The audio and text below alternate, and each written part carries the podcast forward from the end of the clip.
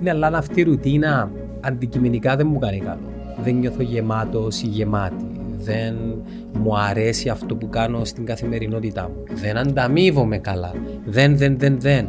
Γιατί συνεχίζω σε αυτό το μοτίβο; Η προσαρμογή, έχω την εντύπωση θα γυρίσω πολλές φορές αυτές τις λέξεις, ξεκινάει από σεβασμό, εμπιστοσύνη, ασφάλεια. Γιατί προσαρμόζομαι τι σημαίνει, σημαίνει αλλάζω. Αλλάζεις μια ομάδα η οποία δεν προσαρμόζεται; Υπάρχει παίκτης που δεν έχει φύγει όταν θα μπορούσε να φύγει και έχει κάτσει άλλα ένα-δύο χρόνια. Παράδειγμα, Ντιρκ Νοβίτσκι αφού πήρε το πρωτάθλημα με τους Dallas Mavericks. Που βγήκε ο ιδιοκτήτη και λέει: Όσο χτυπάει μπάλα και παίζει μπάσκετ, θα είναι σε εμάς. Την ίδια ώρα μου έρχεται στο μυαλό εκείνη η εικόνα με τον Νάνο που σκάβει πολλά μέτρα και φτάνει σε ένα σημείο που ε, το χωρίζει ένα μέτρο από το διαμάντι και λέει να, να συνεχίσω ή να, να γυρίσω πίσω. Αλλά δεν ξέρει τι είναι το διαμάντι. Όχι, δεν το ξέρει. Έβλεπαν τον τεχνίτη της πέτρας που την χτυπούσε και χτυπούσε και χτυπούσε μέχρι να σπάσει ώστε να μπορέσει να την κάνει σε μικρότερα κομμάτια και μετά να τη смιλέψει ή να την μεταφέρει. Κάποια στιγμή η πέτρα σπάει, αλλά δεν ξέρει όταν ξεκινάει να την βαράει ότι σε ποιο χτύπημα θα σπάσει.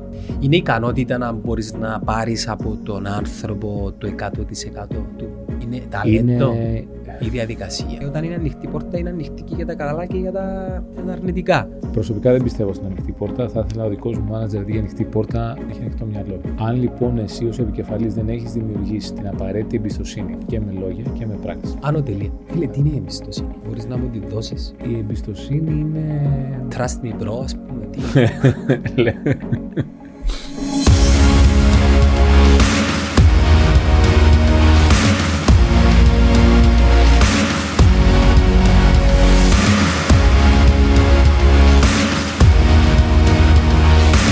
Είδες το σούπερ μου, ε, φίρμα ρε φίλε. Είναι πάρα πολύ ωραίο. Ε, ζήτησε μου τον κάποιος.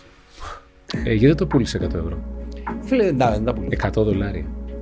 Α, 100 δολάρια. Ναι. Ε, πόσα είναι το δολάρια τώρα; Περίπου, Περίπου το ίδιο. Λίγο, λίγο παρακάτω. Τι κάνεις Σταύρο, πώς σε βρίσκουμε. Είμαι πάρα πολύ Καλώς καλά. όρισες πίσω. Θέλω να μου δώσεις feedback μετά την πρώτη σου εμπειρία. Πάρα πολύ καλό. Το αποδεικνύει η παρουσία μου εδώ. Ναι. Feedback σε μεγάλο βαθμό που δεν περίμενα. Καταρχάς από ανθρώπους που συνεργαζόμαστε καθημερινά, συναδέλφους. Άρα είχαν και εκείνοι φαντάζομαι μια περιέργεια να ακούσουν και να μάθουν κάποια πράγματα. Ε, έγινα φίρμα στο γυμναστήριό μου. Δεν είναι δικό μου, εκεί πηγαίνω. Σου δώσαν καμιά δωρεάν συνδρομή. μου δώσανε τρεις παραπάνω επαναλήψεις. Επαναλήψεις. για να μάθουν να λέω τέτοια. Κοίτα, ο κόσμος, εκείνο που έχω αντιληφθεί τα τελευταία χρόνια που κάνουμε περιεχόμενο, είναι δύο πράγματα. Διψά γνώση θεματολογίας η οποία θα τον κάνει καλύτερο, αλλά μένει ως εκεί. Hm. Και δεν ξέρω αν η πρακτική εφαρμογή των ιδεών ή του τι θέλεις να κάνεις είναι στον άνθρωπο ή αν είναι θέμα κουλτούρας. Άρα, αν καταλαβαίνω καλά, αυτό που λες είναι ότι ναι, μεν είναι ο κόσμος ανοιχτός να ακούσει μια συμβουλή, μια καθοδήγηση. Άρα υπάρχει μια ανάγκη. Υπάρχει, την ακούει και μετά συνεχίζει τη ρουτίνα του και τη δουλειά του. Ναι, ρε φίλε. Ναι. Δεν νομίζω ότι είναι κουλτούρα με την έννοια μια κοινωνία. Δεν μιλώ για την Κύπρο. Μιλώ για την ανθρωπότητα γενικά. Εντάξει, ας μείνουμε στην Κύπρο όμως. Ναι. Ε, νομίζω ότι είναι σε κάθε άνθρωπο οτιδήποτε τον κάνει να χρειάζεται να αλλάξει και να φύγει από τη ρουτίνα του, δεν του αρέσει. Η ρουτίνα είναι υπέροχη. Φοβερή. Γι' αυτό την έχουμε κιόλας. Είναι Γιατί θυστική. είναι καθησυχαστική. Δεν ξέρω αν είναι θυστική, αλλά οτιδήποτε δεν μας κουράζει και, μα- και νιώθουμε μια ασφάλεια, γιατί αυτό είναι η ρουτίνα, η επανάληψη συγκεκριμένων πραγμάτων. Άρα ξέρω τι να περιμένω, άρα νιώθω ασφαλής, δεν έχω εκπλήξεις, άρα δεν έχω αλλαγές. Συνεπώς, ε, οτιδήποτε αλλάζει και οτιδήποτε με ξεβολεύει, δεν μου αρέσει. Ναι, αλλά αν αυτή η ρουτίνα αντικειμενικά δεν μου κάνει καλό. Δηλαδή δεν νιώθω γεμάτος ή γεμάτη. Δεν μου αρέσει αυτό που κάνω στην καθημερινότητά μου. Δεν ανταμείβομαι καλά. Δεν, δεν, δεν, δεν. Γιατί συνεχίζω σε αυτό το μοτίβο; Καταρχάς, πολλοί, άνθρωποι, πο- πολλοί κόσμος δεν συνεχίζει. Ενώ το αλλάζει το μοτίβο. Ε, Δραστικά πιστεύεις; Ανάλογα. Έχει τύχει... α, Είναι ανάλογα πόσο δύσκολο είναι. Π.χ. βλέπεις πολύ κόσμο που ξαφνικά χάνει βάρος. Γιατί, γιατί του είπε ο γιατρός κάτι, γιατί, είχε, γιατί χώρισε. Ή γιατί έγινε μια μεγάλη αλλαγή στη ζωή του και λέει τώρα που έγινε αυτό θα κάνω κι άλλες. Ε, είναι ανάλογα με την αφορμή που θα βρούμε για να το ταιριάξουμε και να κάνουμε αυτή την αλλαγή. Πιστεύεις είναι θέμα καθοδήγησης; Χρειάζεται ο άνθρωπος κάποιον ή κάτι να τον καθοδηγεί; Δεν από μόνοι μας δεν μπορούμε να το κάνουμε; Ε, δεν γνωρίζω. Με την έννοια ότι δεν υπάρχει, α, ωραία, ακολούθησε αυτά τα πέντε βήματα και θα εντάξει όποια αλλαγή θες στη ζωή σου. Νομίζω ότι το να αλλάζουμε είναι ένας μυς εγκεφαλικός, ο οποίος είναι σαν έναν αντίστοιχο, και το λέω μη γιατί είναι εύκολο να το ε, εξηγήσουμε, ε, σαν ένα αντίστοιχο στο γυμναστηριο Αν μία άσκηση δεν την έχεις κάνει ποτέ, θα είναι δύσκολη την πρώτη φορά, τη δεύτερη, την τρίτη, θα πιαστεί, θα έχει πόνο κτλ. Κάποια στιγμή θα γίνεις πολύ καλός και θα δυναμώσεις. Αν το να αλλάζουμε δεν το ασκούμε συχνά, δεν το έχουμε δηλαδή μπροστά στη λίστα των προτεραιοτήτων μας, θα φτάσει η στιγμή που θα χρειαστεί να αλλάξουμε και θα μας είναι πάρα πολύ δύσκολο. Σκέψου σαν ξαφνικά, χωρίς να προπονείς, να μπεις στο γυμναστήριο και να πεις θέλω να κάνω full πρόγραμμα. Δεν γίνεται. Ίσως επειδή ζούμε σε μια εποχή που εντάξει, πάλι θα επικαλεστώ τα social media τα οποία μας έχουν σκοτώσει την ικανότητα να έχουμε υπομονή ή την ικανότητα παραλλήλα να περιμένουμε άρα συνεπώς να δουλέψουμε για να πετύχουμε κάτι και δημιουργείται αυτή η άμεση επιβράβευση συναισθήματος. Πολύ ωραία. Ίσως επειδή η δική μας γενιά δεν θυμάμαι να ήταν έτσι. Και αυτό που θέλω να πω προσδοκίες, απαιτήσεις που γνωρίζουμε ότι χρειάζονται χρόνο και κόπο, αλλά έχουμε μάθει να το θέλουμε γρήγορα. Και όταν το δοκιμάζουμε και δεν το πετυχαίνουμε, απογοητευόμαστε και επανερχόμαστε πίσω. Δεν ξέρω αν αυτή η διαφοροποίηση στις, ε, δημογραφικά στις, στην εποχή που ζούμε έχει αλλάξει και τον τρόπο με τον οποίο κάνουμε κάτι για να αλλάξουμε και μέρη πιθανόν να φταίει η τεχνολογία. Ναι. Ε, σαφέστατα, καταρχάς να πω όσο μεγαλώνω μου γίνεται όλο και πιο συχνό. Θυμάμαι στη δικιά μου αντίστοιχη όταν ήμουν 18, 20, 22 ετών, άκουγα για προηγούμενες γενιές που κάνανε έτσι και με έπιανε ένα καλά εντάξει, μας πρίξατε. OK. Okay. Ε, δεν, ότι πάντα στην προηγούμενη γενιά ήταν καλύτερα. Υπάρχει αυτή η αντίληψη από αρχή της ανθρωπότητας. Ήταν διαφορετικά ήταν διαφορετικά καλύτερα. Ναι. Όπως και η τωρινή θα είναι διαφορετικά καλύτερη σε σχέση με την επόμενη, που και εκείνη θα είναι διαφορετικά καλύτερη κτλ. Στη μεγάλη εικόνα, κάθε επόμενη γενιά είναι καλύτερη από την προηγούμενη. Έτσι, έτσι μας δείχνει αυτή τη στιγμή οι, οι, οι βασικοί δείκτες ανθρωπότητας. Τα επίπεδα θνησιμότητα, τα επίπεδα ε, ανώτερου βιωτικού επίπεδου, εκπαίδευσης κτλ. κτλ. Ειδικά αν τα ανοίξεις σε χρονολογική κλίμακα. Ε, βέβαια, βέβαια. Γιατί συνήθως κοιτάμε 30 χρόνια και λέμε. Ναι κοίτα λίγο 300 χρόνια. 500. Ναι, και θα, θα δεις λίγο περισσότερα. Ναι. Ε, παράδειγμα, το, το δικαίωμα στις γυναίκες να ψηφίζουν δεν έχει κλείσει 100 χρόνια. Ακόμα. Οπότε κάτι αυτονόητο τώρα, πριν 3-4 γενιές δεν ήταν καθόλου. Και στη Σαουδική Αραβία το δικαίωμα να οδηγούν έχει κλείσει 3 χρόνια. Σωστό και αυτό. Άρα κοιτάμε όχι μόνο χρονολογικά, να κοιτάμε και γεωγραφικά. Ναι. Γιατί έναν πλανήτη έχουμε. Που να ξέρουμε. ε, άρα το σίγουρα δεν θεωρώ ότι κάθε προηγούμενη γενιά είναι καλύτερη από την επόμενη σε καμία περίπτωση. Και η προηγούμενη και η προ-προηγούμενη γενιά ήθελε την επιβράβευση. Απλά δεν υπήρχαν τα εργαλεία να είναι τόσο σύντομη και τόσο γρήγορα. Αν υπήρχαν θα την έπαιρνε και εκείνη. Η τωρινή, σίγουρα η τεχνολογία λοιπόν μας έχει αυτή τη στιγμή σαφέστατα εθίσει το βλέπεις και το κινητό είναι το νούμερο ένα, αλλά υπάρχουν και άλλα πράγματα. Α πούμε, η τηλεόραση ήταν της προηγούμενης γενιάς. Ε, σε γρήγορη επιβράβευση. Και αυτό επίσης σίγουρα μπορεί να, έχει, να μας κάνει να έχουμε διαφορετικό πύχη απαιτήσεων στη δουλειά ή στον εαυτό μας ή στη σχέση μας. Α, ωραία, τώρα θέλω γρήγορα την αύξηση, την προαγωγή, την, ε, την σχέση να με καταλαβαίνει ο άλλος μέσα σε μια εβδομάδα να καταλαβαίνει, να έχει μπει στο μυαλό μου και να ξέρει αυτά που και εγώ δεν ξέρω τι θέλω κτλ. κτλ. Ε, αυτό υπάρχει μόνο ένας τρόπος να το μάθουμε, να κάνουμε συνεχώς λάθη, να την πατάμε και κάποια στιγμή να συνειδητοποιήσουμε ότι δεν λειτουργεί έτσι και ότι αυτό που λέγανε οι πολύ πολύ παλαιότεροι, εμένα το λέει η γιαγιά μου, σε εμάς, και οι αρχαίοι το σπέβδε δραβδαίος, λέγανε οι αρχαίοι η γιαγιά μου λέγε πήγαινε αργά για να φτάσει γρήγορα. Εν τέλει έχει μια βαθιά σοφία μέσα του και ισχύει για κάθε γενιά και για κάθε εποχή. Ωραία. Εσύ που τη δική σου θέση, τη δική σου εμπειρία, Σταυρό, πώς είναι να διαχειρίζεσαι όλα αυτά όταν πρόκειται για ανθρώπους οι οποίοι μόλις περιγράψαμε μια ε, υποτιθέμενη ή κάποιο δεδομένο τέλος πάντων, πώς είναι να διαχειρίζεσαι ομάδες οι οποίες αποτελούνται από αυτούς τους ανθρώπους, από αυτές τις γενιές, με αυτά τα χαρακτηριστικά και να προσπαθείς να τους οδηγήσεις όλους μαζί προς μια κατεύθυνση.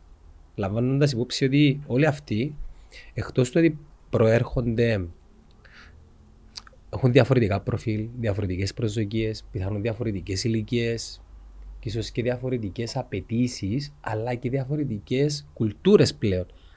Πώς μπορεί κάποιος να συντάξει μία ομάδα και να την κάνει ένα για να πετύχει τους στόχους του ένα startup, μια εταιρεία, ένας οργανισμός, ένα κόμμα, μια ομάδα. Ξέρεις, αρέσκει μας και ο αθλητισμός. δηλαδή, εναπόκειται σε τι, στην ικανότητα ενός ανθρώπου; Ε, προσωπικά προσπαθώ να βλέπω τη μεγάλη εικόνα. Δηλαδή, ό,τι γενιά και να έρχεται και ό,τι background να έχει ο καθένας, αυτό δεν σημαίνει ότι μπορεί να έχει διαφορετικές αξίες. Δηλαδή το ότι θα πρέπει να υπάρχει σεβασμός, το ότι θα πρέπει να υπάρχει εμπιστοσύνη, το ότι θα πρέπει να υπάρχει υπομονή, ανεκτικότητα, ε, διάθεση για επικοινωνία και για συνεργασία. Ε, δεν πιστεύω ότι έχει υπάρξει εργασιακή γενιά που δεν τα ήθελε ή δεν θα έπρεπε να τα έχει για να πετύχει. Αυτό είναι. Άρα προσπαθώ να βρω τις σταθερές που δεν αλλάζουν. Οι αξίες δεν αλλάζουν. Από εκεί και πέρα Υπάρχει μία και δημιουργείται έντονα τα τελευταία χρόνια ε, μία φιλοσοφία η οποία λέει ότι η ομοιογένεια είναι κακή. Δεν είναι το καλύτερο δυνατό η για μια ομοιογένεια είναι κακή. Δηλαδή... Ε, ε, ε, το τον πάει αντίθετα με το τι λέμε στο αθλητισμό. Η ομοιογένεια είναι απαραίτητο συστατικό. Να διευκρινίσω τι εννοώ. Ε, δεν εννοώ, α φύγουμε στον αθλητισμό, αν βάλουμε μια ενδεκάδα στο ποδόσφαιρο με 11 αριστερά back. Είναι ομοιογένεια, έχουμε βάλει 11 αριστερά back. Ναι, ωραία, κατάλαβα. Αντιθέτως. Προφίλ στο... εννοείς. Ναι.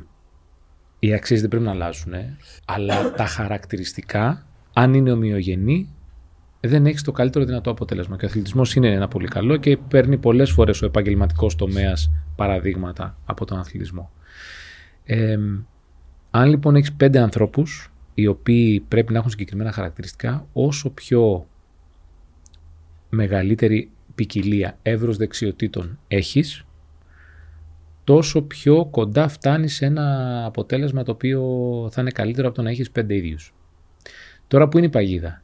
Ότι αν έχεις πέντε, πέντε ίδιοι μπορεί να είναι πέντε φίλοι που ταιριάζουν και έχουν φοβερή χημεία μεταξύ τους. Αυτό σημαίνει ότι μια μέρα που δεν θα είσαι τόσο καλός δεν θα σου πω τίποτα μια άλλη μέρα που δεν θα έχεις συμπεριφερθεί καλά, θα κάνω τα στραβά μάτια. Ενώ αν έχουμε γνωριστεί πρώτη φορά, θα νιώθεις και λιγότερο άνετα να έρθεις μπροστά μου και να λειτουργήσεις χαλαρά, θα είσαι και λίγο πιο ανταγωνιστικός και γι' αυτό αυτές οι ομάδες πάνε πιο γρήγορα μπροστά ή πιο καλά μπροστά. Δηλαδή, η προσαρμογή είναι κάτι το οποίο είναι ευθυνή του, του ηγέτη μιας ομάδας η προσαρμογή, έχω την εντύπωση θα γυρίσω πολλές φορές αυτές τις λέξεις, ξεκινάει από σεβασμό, εμπιστοσύνη, ασφάλεια. Γιατί προσαρμόζομαι τι σημαίνει, σημαίνει αλλάζω, ενδεχομένως σημαίνει υποχωρώ, κατά την εγωισμό ή τον παρκάρω για λίγο. Και για να το κάνω αυτό πρέπει να, έχω, να γίνει με τον σωστό τρόπο και να νιώθω εμπιστοσύνη και ασφάλεια μέσα σε μια ομάδα ότι αν προσαρμοστώ άλλος δεν θα με καταπιεί, δεν θα με αδικήσει.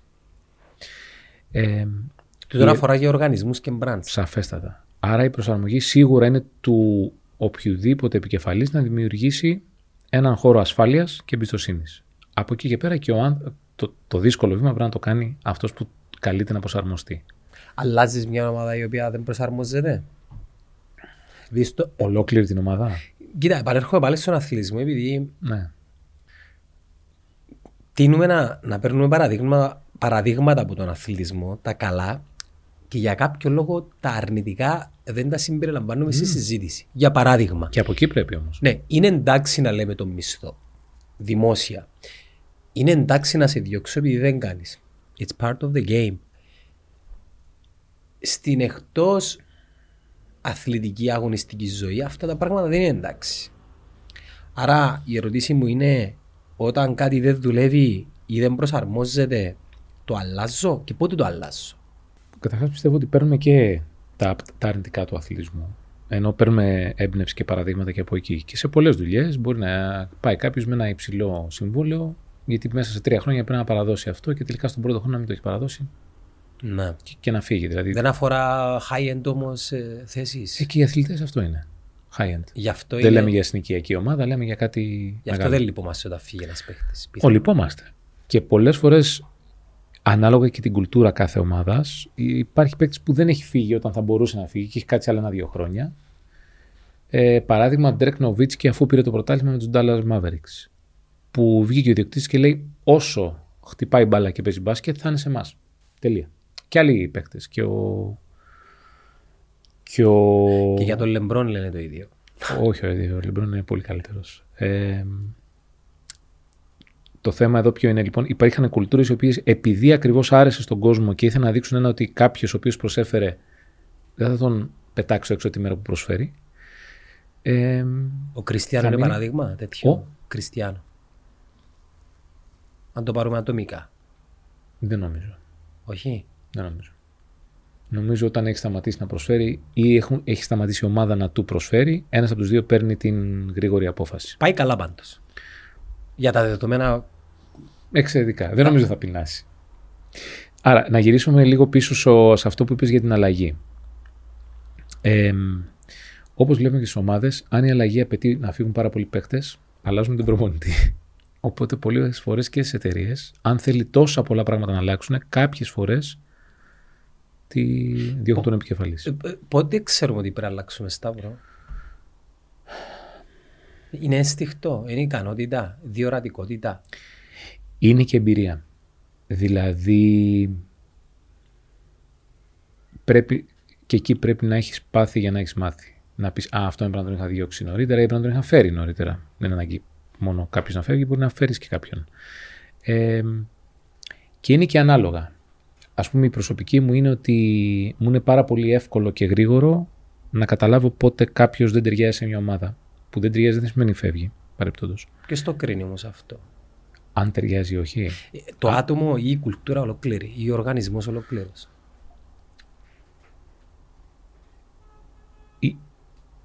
Δεν είμαι σίγουρος ότι είναι σωστό να αφήνουμε μια κουλτούρα να επιβάλλει ποιος μένει και ποιος φεύγει.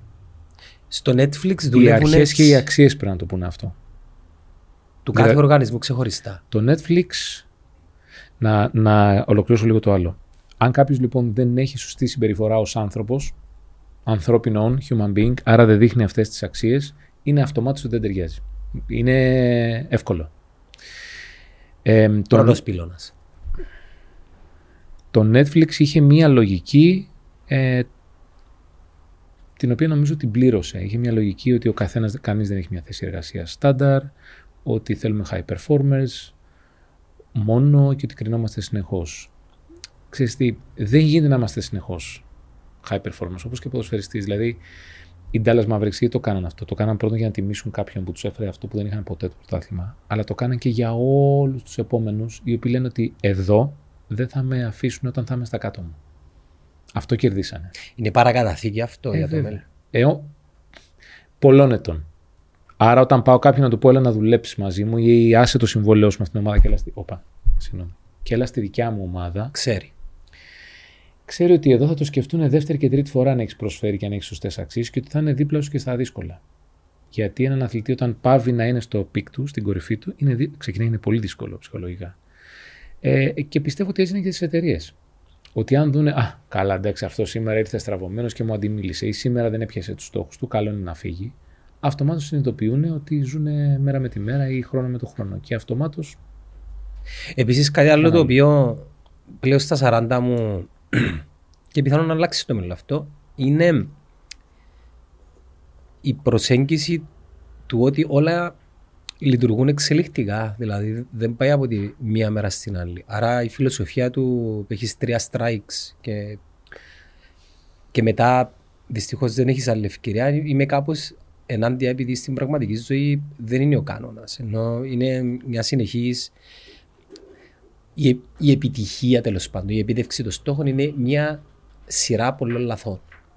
Βέβαια. Άρα δεν αφήσω την ευκαιρία σε μια ομάδα ή σε ένα άτομο να κάνει πολλά λαθή, νομίζω ότι δεν θα μπορέσω ποτέ να φτάσω στον απότερο μου στόχο. Ναι, αλλά από την άλλη, ζούμε σε ένα Το καπιταλιστικό. έχω ακούσει ένα ραπ τραγούδι αυτό που λες, hip hop τραγούδι, Ναι, να το λέει η επιτυχία της αποτυχίας. Γιατί όντως η αποτυχία έχει επιτυχία. μα μεγαλώνοντας, ρε Σταύρο, νομίζω ε, β- πλέον δεν χρειαζόμαστε βιβλίο. Ούτε κάποιο quote, ούτε κάποιο short TikTok inspiration, αλλά Αυτό σίγουρα. Το τελευταίο. ναι, το, το βλέπουμε μ, ήδη σωμάσεις, ε, από μόνοι μας. Ναι. Άρα, πώς αντιλαμβανόμαστε ότι εδώ είναι το σημείο της αλλαγής; Ε, Βάζω κάποιες διαδικασίες, το αφήνω στον leader της ομάδας, το αφήνω στο board of... ε, Είναι, είναι στο στυλ του καθενός. Να σου πω το, το προσωπικό μου, έκανα πρόσφατα και μια τέτοια συζήτηση. Το, το προσωπικό μου, πώς να σου πω, Βίωμα. Canary in the mine που λένε οι Άγγλοι. Πώς το είπες; Ε, το παλιά που είχαν οι ανθρακωρύχοι, το, το Canary in the mine που είχαν το κλουβί με το... Ω, δεν το ξέρω αυτό. Πες μου το. Ε, ανθρακωρύχοι, Newcastle, πολύ κάρβουνο που Οκ. είχαν το καναρίνι μέσα στο κλουβί για να δουν μήπως βγουν τίποτα δηλητηριώδη δηλητηριώδη αέρια και έτσι Ναι, ναι. να το καταλάβουν νωρίς και να βγουν έξω. Ε, το οποίο δεν έκανε πολύ ευχαριστημένο το καναρίνι από ό,τι καταλαβαίνω, αλλά είναι μια άλλη συζήτηση. Ε, το δικό μου, ο δικός μου δείκτης είναι κοιτώντας πίσω να νιώθω έστω και μέχρι και άβολα με το πόσο όχι καλός ήμουνα σε κάτι σε σχέση με το πώς νιώθω σήμερα. Αν νιώθω καλά, κοίτα τη χάλια που ήμουνα ή καλά, κοίτα πόσα δεν γνώριζα ή καλά, απορώ πώς τα έλεγα αυτά και απορώ με την αυτοπεποίθηση που είχα και τη σιγουριά πριν ένα χρόνο σε σχέση με το πόσο φοβερός και τρομερός είμαι σήμερα, ενώ ξέρω ότι σε ένα χρόνο θα ξαναλέω το ίδιο. Ε, για μένα είναι ένας καλός δείκτης ότι έχεις, ότι έχεις εξελιχθεί και ότι πιθανότατα αυτή είναι θετική εξέλιξη, δηλαδή βελτίωση. Ο χρόνος είναι σύμμαχος; Μόνο ο, ο χρόνος είναι ένας ποταμός που πρέπει να δουλεύεις μαζί του. Να κολυμπάς μαζί του, να κοπηλατείς μαζί του. Ε, είναι σύμμαχος αν κάνεις κάτι γι' αυτό. Αν απλά σε αφήνει, αφήνεσαι πάνω του δεν θα δουλέψει. Ναι, η η δική μου απορία είναι η εξής. Δουλεύω, όχι εγώ, γενικά, σε ένα, σε ένα project ή σε ένα στόχο.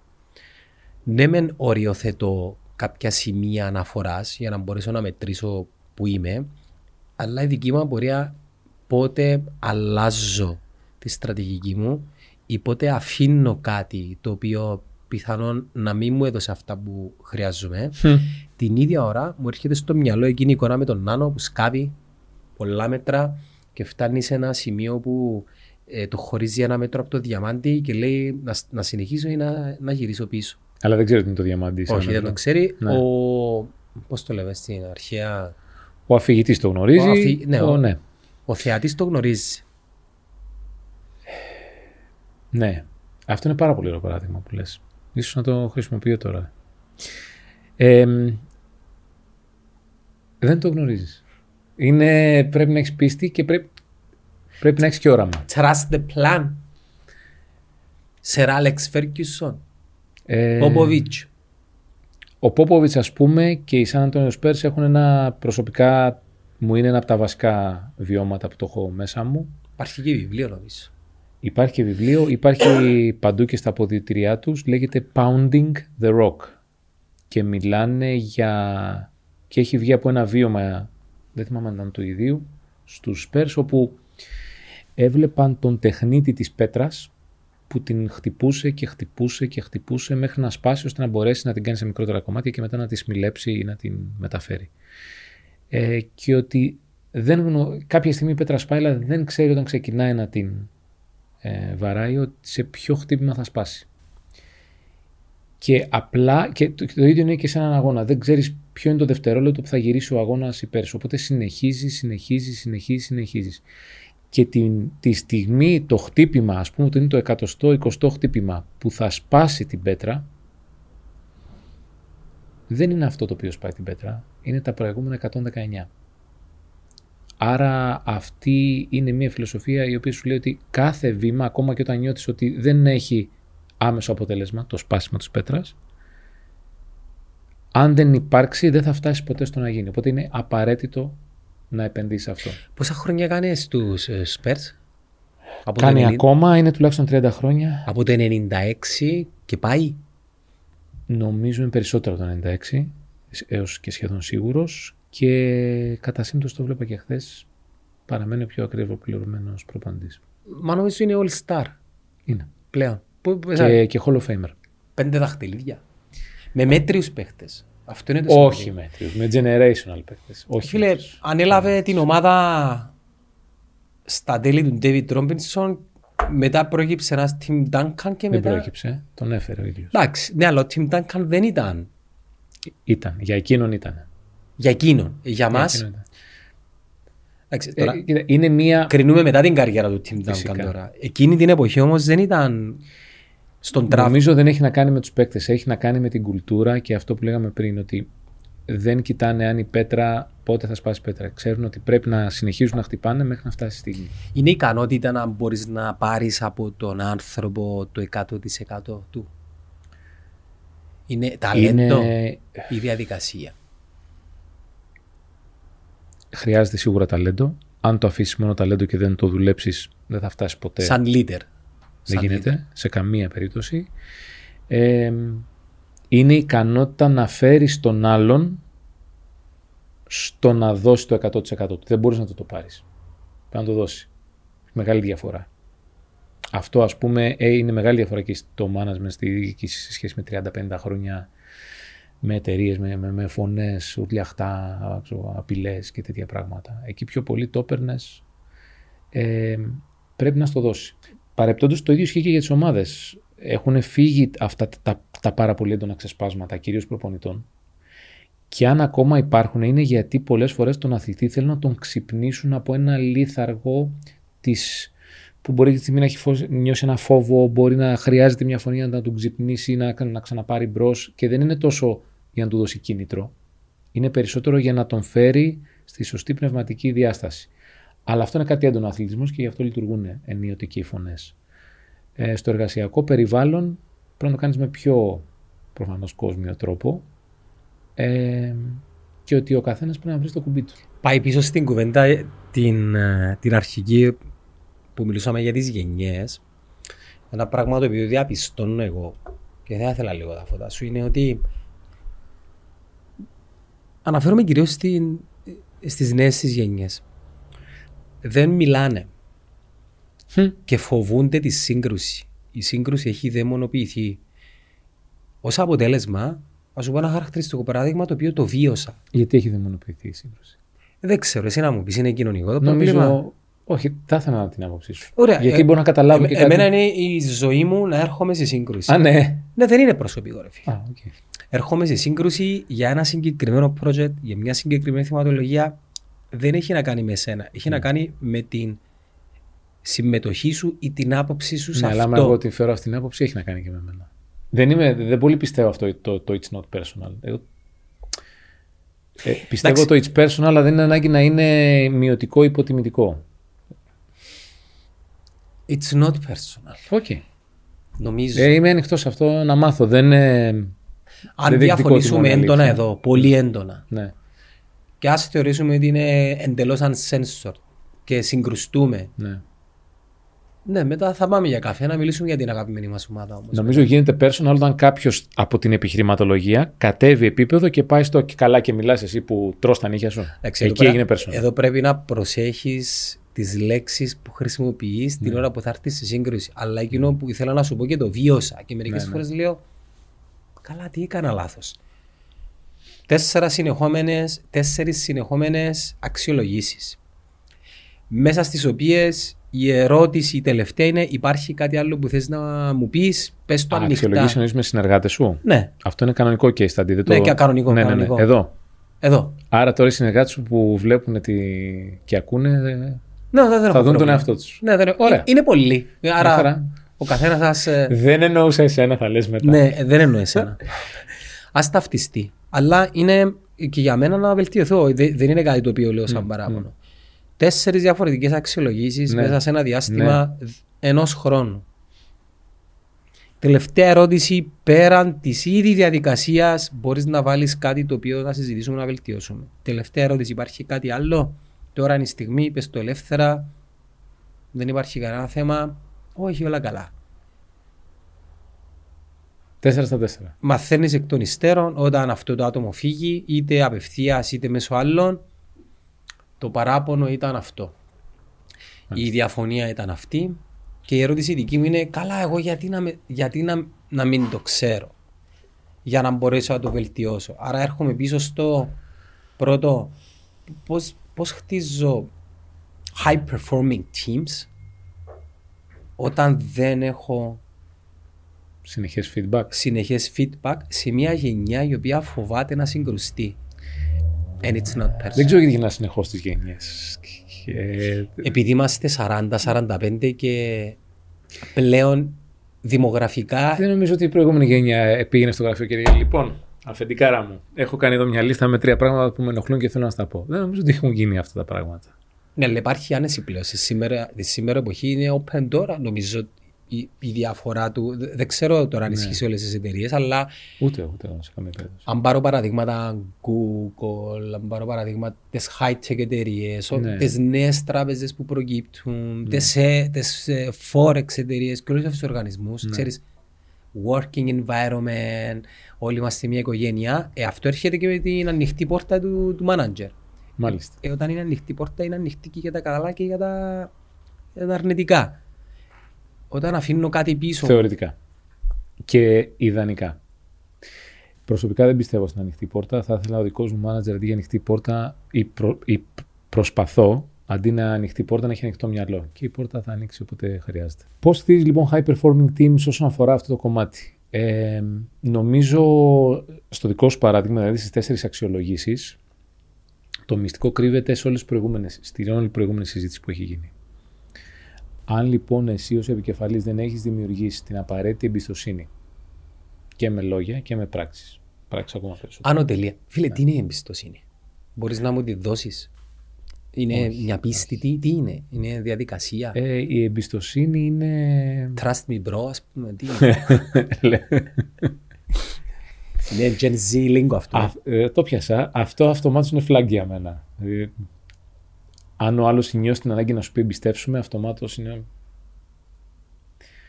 Ε, η εμπιστοσύνη είναι, είναι η ασφάλεια που σου παίρνει 100 χρόνια να δημιουργήσεις και 3, χρόνια, 3 δευτερόλεπτα να χάσεις. Ναι, Είτε σχέση. είσαι άνθρωπος σε σχέση ή στον, εα- ακόμα και στον εαυτό σου, είτε σε μια εταιρεία, σε μια ομάδα, οπουδήποτε. Νομίζω ότι είναι η ασφάλεια. Ασφάλεια σημαίνει μπορώ να νιώσω ευάλωτος. Γιατί όταν σου πω, ξέρεις τι με έχεις στο ακριανό γραφείο και όλη την ώρα χτυπάει δίπλα που χτίζουν το κομπρεσέρ, νιώθω μια ασφάλεια ότι δεν θα με περάσεις για ψώνιο ή δεν θα με περάσεις για ότι δεν είμαι μαθημένος στις δυσκολίες ή ότι από όλα τα πράγματα με αυτό βρήκε να με ενοχλήσει. Αυτό, αυτό είναι η ασφάλεια. Άρα, ως επικεφαλής σου βάζω ένα αρκετά υψηλό ποσοστό ευθύνης στο να έχεις δημιουργήσει την ζώνη ασφάλειας για ώστε ο άλλος να σε εμπιστευτεί. Τώρα, ξαναλέω και με πράξεις. Γιατί μπορείς να πεις, «Ω, είμαι ανοιχτός σε όλα. Πες μου σε παρακαλώ την άποψή σου. Ή τι θα έφτιαχνες.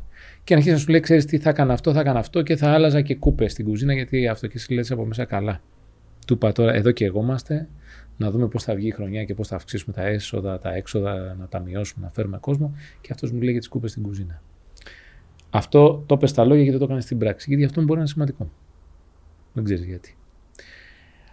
Εφόσον έχεις δημιουργήσει αυτές τις συνθήκες, η ευθύνη σου κόβεται μαχαίρι. Από εκεί και πέρα είναι δικό του θέμα. Αν δεν μπορεί να βρει ή να δημιουργήσει και, και ο άλλος τις κατάλληλες συνθήκες, ώστε και εσύ να τον εμπιστευτείς για να ακούσεις την άποψή του. Είναι κάτι λοιπόν, για να, επαν- για να απαντήσω στο μα γιατί δεν μου λένε, που η ευθύνη είναι και στους δύο. Ως επικεφαλής, ας πούμε, έχεις ένα 60-70%, το υπόλοιπο πέφτει ε, στον συνεργάτη σου. Πιθανόν η όλη μου συμπεριφορά, και όχι μόνο εμένα, το οποιοδήποτε που μπορεί να ταυτιστεί, να δείχνει ότι δεν θέλω να ακούσω και το πες μου να ακούσω δεν είναι αρκετό. Εννοείται. Άρα έχει να κάνει με θέμα Γι' αυτό είμαι και αρκετά διστακτικός και έτσι και λίγο χαμογελάω όταν ακούω αυτά περί ανοιχτής πόρτας. Είναι πολύ εύκολο. Λες, Α, η πόρτα μου είναι πάντα ανοιχτή. Ε, όχι. Δεν είναι πάντα ανοιχτή. Και δεν θα πρέπει να είναι και πάντα ανοιχτή. Άρα πρέπει να δώσουμε πρωτοβουλίες να γίνουν λάθη. Ε, Είναι, είναι ασφάλεια αυτό το πράγμα. νομίζω. Ναι. Είδες ότι γυρνάμε ακριβώς κάθε φορά στις ίδιες αξίες. Ήθελα να πω όμως κι άλλο ένα που το διάβαζα πρόσφατα. Ότι αυτά τα one-to-one με τον επικεφαλή σου, που συνήθως γίνεται μία με δύο φορές το χρόνο, Περίεργα το εντάξει. καταρχάς δεν αρέσουν σε κανέναν. Ναι, ρε φίλε. Προτιμώ Ποιος τα, op- θέλει; προτιμώ τα, τα open group. Ναι. Επειδή δεν μας αρέσει λοιπόν, τι κάνουμε, μαγκωνόμαστε. Βγάζουμε σαν σκατζόχυρη τα δε και καθόμαστε. Κάμια άλλη ερώτηση, όχι, όχι, μια χαρά. Φεύγει, κλείνει η πόρτα και λέει: Πω, ένα χρόνο ήθελα να του πω κάτι, δεν το πάω. Και φυσικά επειδή αγαπάμε τον εαυτό μας, εκείνος φταίει που δεν το είπα, γιατί αυτό και αυτό και αυτό και αυτό, και μετά φεύγει. Ναι, αλλά η, η Ε, κόκκινη... Να πω όμως αυτό το, Ναι. το στατιστικό. Όσο είμαστε πιο νέοι και πάντα έχει να κάνει με το επαγγελματικά, με την εμπειρία, δεν έχει να κάνει με το ηλικιακό, τόσο λιγότερο χρόνο επενδύουμε σε αυτές τις ερωτήσεις. Δηλαδή, για μένα η σωστή ερώτηση δεν είναι στον επικεφαλής, είναι σε αυτόν που μπαίνει. Ρε Εσύ, έχεις κάνει ένα, δύο, τρία one-to-one κάθε χρόνο. Κάθε φορά σε ρωτάει κάτι άλλο που θα ήθελες να πεις. Δε- Μια φορά δεν θα προετοιμάσεις μια απάντηση. Να πεις ναι, θα ήθελα κάτι να πω. Ε, ποια είναι η άποψή σου για αντί να κάνουμε αύξηση μια φορά το χρόνο, να κάνουμε δύο φορές. Κάποιοι λένε να το λέμε και αυτό. Εμείς πάμε στο, Λέμε για τα τέσσερα παραδείγματα. ναι, τώρα, ναι. στο παράδειγμα το οποίο χρήζει... Όποιο δεν έχει προετοιμαστεί και μπει σε μια συζήτηση που σου απορροφά ενέργεια γιατί σε όλη κάτι τι είπε τώρα και κάτσε να το πω με τον σωστό τρόπο και να το κάνω έτσι και, και μην ενοχλήσω για αυτό και να εκφράσω σαν τον εαυτό μου και, να το... και σε κονικές ταυτόχρονα και τον εαυτό σου, στη μισή ώρα έχεις εξαντληθεί. Άρα όταν σου λέει και έχεις κάτι άλλο να ρωτήσεις, αν δεν έχεις προετοιμαστεί, θα πεις ε, όχι, όχι, όχι, όλα μια χαρά. Ναι, αλλά η κοκκίνη γραμμή της ασφάλειας είναι χάνω τη θέση μου. Πάντα.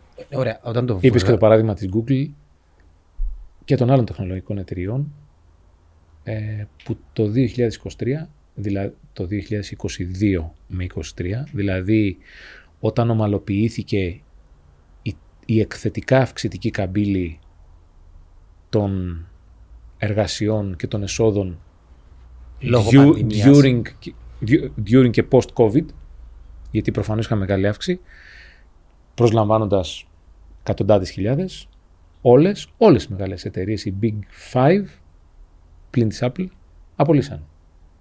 Ξέρεις τι έκανε το Airbnb, τώρα δεν θυμηθήκα. Μμ.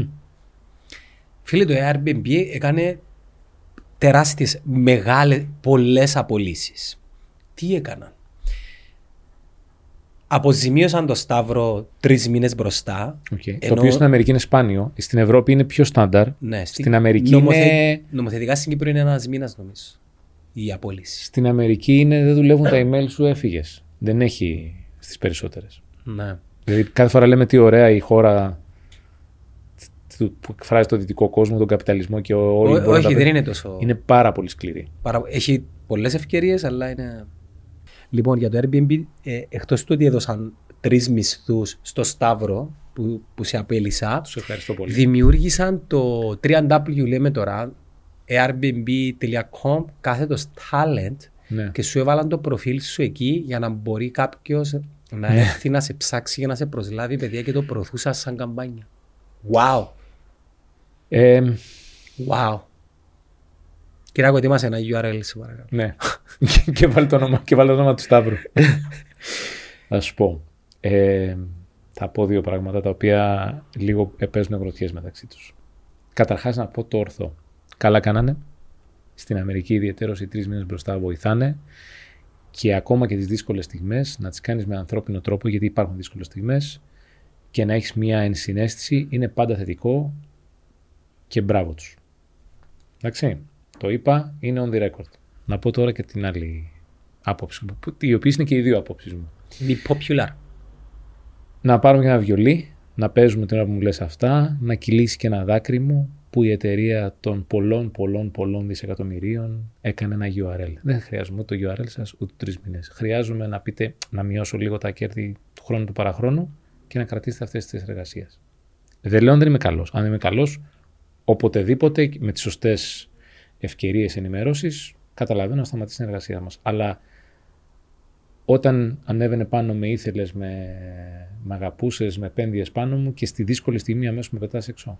Και με τους... Άρα μου ακούγεται και λίγο παρηγοριά στον άρρωστο. Ωραία τρεις μήνες, το είπα πριν. Τώρα έκανες ένα URL και το έβαλες. Δεν πειράζει, έχω το LinkedIn μου. Δεν σε χρειάζομαι. Σε ευχαριστώ πολύ. Φυσικά δεν έχει γίνει έτσι. Την χάνει και γνωρίζω λίγο καλύτερα την, τη συγκεκριμένη. Και οι managers πέραν τηλέφωνο άλλους managers σε άλλων εταιριών να λειτουργήσουν σαν άνθρωποι να βρουν τη δουλειά. Απλά εννοώ, δεν θα πω και μπράβο. Χρυσώνει το happy δηλαδή. Ναι. Ε, συγκεκριμένα για τις εταιρείες τεχνολογίας, η δικιά μου η άποψη θα ήταν. Ε, εντάξει, παιδιά, είστε οι περισσότερες εταιρείες που έχουν αξία τρισεκατομμύριο. Δεν θα σας πούμε κάτι αν, κάνετε, αν έχετε αξία 900 δισεκατομμυρίων και αυτούς τους 3.000 ανθρώπους τους αξιοποιήσετε αλλιώς. Δεν λέω να γίνουν ένα αιώνιο διομόσιο, δεν λέω αν αυτοί οι άνθρωποι δεν είναι καλοί σε αξιολογήσει. Άλλη συζήτηση. Απλά το μαχαίρι κόβω 3.000 ε, δεν το, δεν το αγοράζω. Υπάρχει και το άλλο το παράδειγμα. Elon Musk, X, μπαίνει μέσα, απολύει πόσους απολύει. Και όταν τον ερώτησαν γιατί τους απολύσει, ε, δεν χρειάζονται. Τόσο απλά. Ναι. Ε, κοίτα, είναι μια πολύ πολιτική φιγούρα και ο τρόπος που διοικεί και, ο τρόπος, και τα πράγματα που κάνει. Είναι ένα πάρα πολύ ωραίο παράδειγμα ότι η ζωή δεν είναι άσπρη και μαύρη, μπορεί να είναι και άσπρη και μαύρη και ο συγκεκριμένος και στο επιχειρήν του και προσωπικά είναι, έχει και άσπρα και μαύρα πράγματα. Δηλαδή, μπορώ να σου πω πράγματα και να νομίζει κάποιος ότι είμαι ο μεγαλύτερο fanboy του Elon.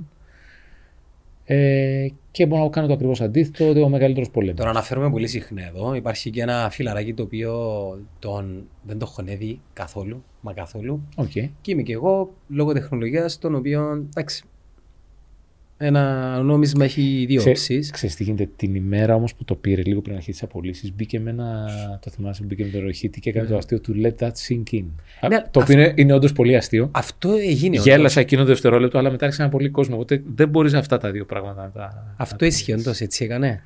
Ε, υπάρχουν αυτό. Ε, το Twitter ε, δεν είναι. Το ναι. έξαρε.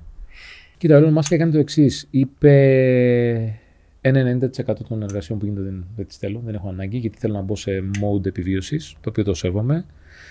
Ε, και θέλω όσους είναι 100% committed για 16 ώρα, 20 ώρα γιατί εδώ πρέπει να σώσουμε το καράβι.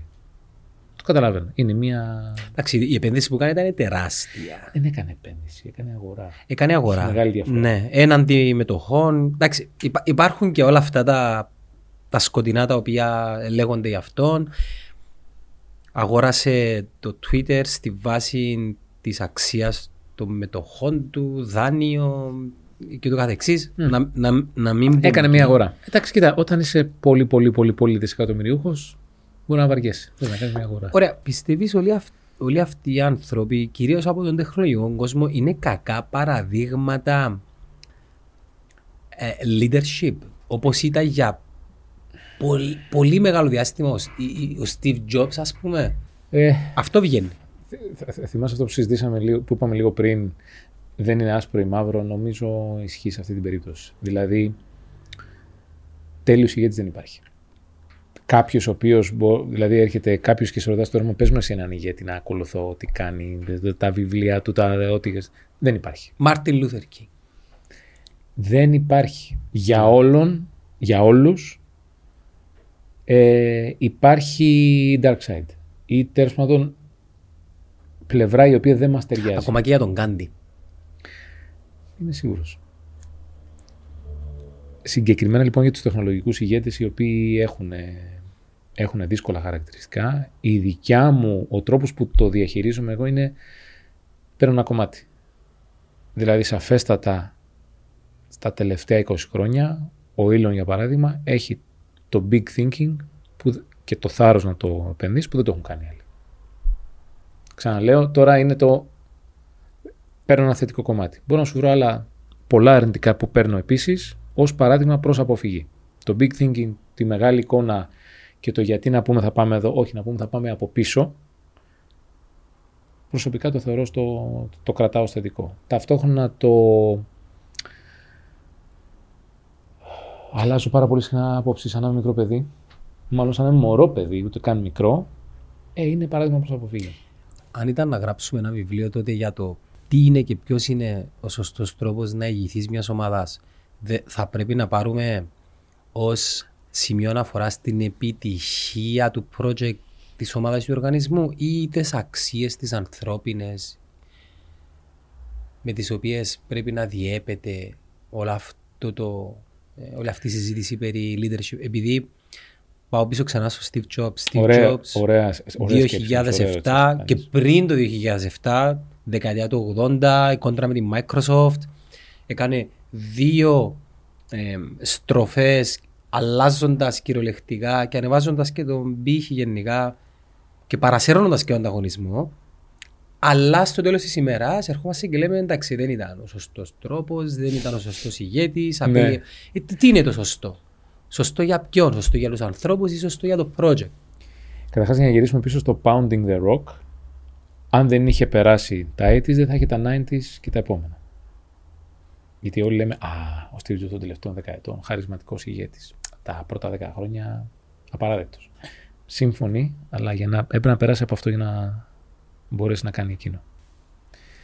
Άρα δεν γίνεται να τεμαχίζουμε και να παίρνουμε από τον κάθε ηγέτη αυτά που θέλουμε και να πούμε φτιάξτε εδώ, θα κάνουμε το τέρας του Frankenstein.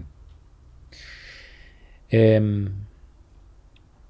αν έπρεπε να γράψουμε ένα βιβλίο θα σου πρότεινα ο, ο τίτλος να είναι Be the best version of yourself και στα ελληνικά γίνε ή να είσαι η καλύτερη εκδοχή του εαυτού σου.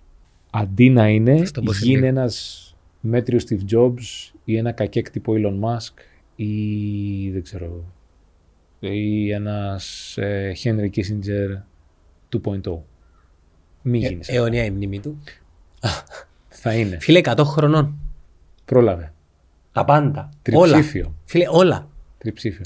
23 δεν πρόλαβε τον πρώτο παγκόσμιο, αλλά πρόλαβε δεύτερο παγκόσμιο, ψυχρό πόλεμο, πραξικοπή. πα- Τα πάντα. Τεχ, τεχνολογική μεταστροφή της Ναι, ναι. ανθρωπότητας. Ναι, ναι. Δεν είναι πολύ ωραίο και συγγνώμη που αναφέρομαι σε συμβάν θανάτων που όλο και περισσότερο ακούμε «Αχ, αυτός 95, 98, 99, α, 100, 101». Σιγά σιγά αρχίζουμε και σπάμε και φτάνουμε στον τριψήφιο, δεν είναι φοβερό, σαν ανθρωπότητα. Το Επίσης, έχει- Δεν μας κάνει και εμάς λίγο πιο αισιόδοξους. Μας κάνει πολύ αισιοδοξού. Το είχε πει και ο Ήλον και αρκετοί άλλοι. ότι Πλέον ζούμε σήμερα την περίοδο της ανθρωπότητας όπου ο άνθρωπος που θα φτάσει στα 120 χρόνια ήδη γεννήθηκε. Τέλεια. Με κάνει πάρα πολύ αισιόδοξο αυτό και μου δίνει και περισσότερο υπομονή για αυτά που θέλω να πετύχω στη ζωή μου.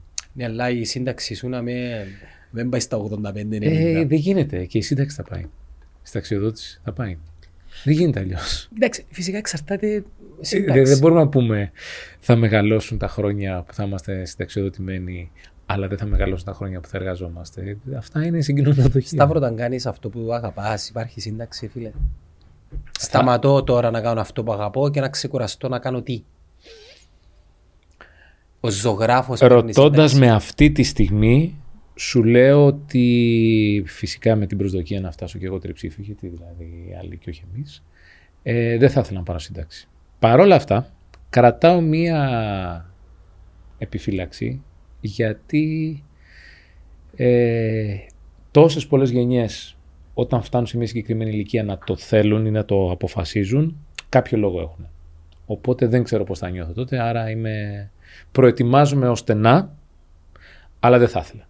Μπορεί να γίνεις συγγραφέας όμως. Που να γίνει ό,τι θέλεις. Εκτός από αθλητής. Ναι, αλλά και και πάλι αθλητής μπορείς να γίνεις σε συγκεκριμένα group. Και όσο που δουλεύει το μυαλό σου, Ναι. μπορείς να δουλεύεις.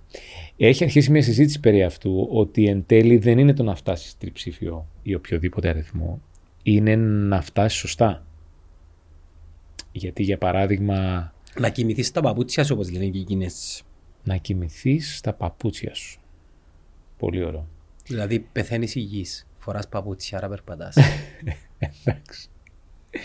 Ε, ναι, άρα να φτάσει σε ένα επίπεδο. Ε, όμως για να γυρίσουμε πίσω στο επαγγελματικό κομμάτι αυτό, είναι άλλο ένα επιχείρημα περί σπέβδε βραδέως.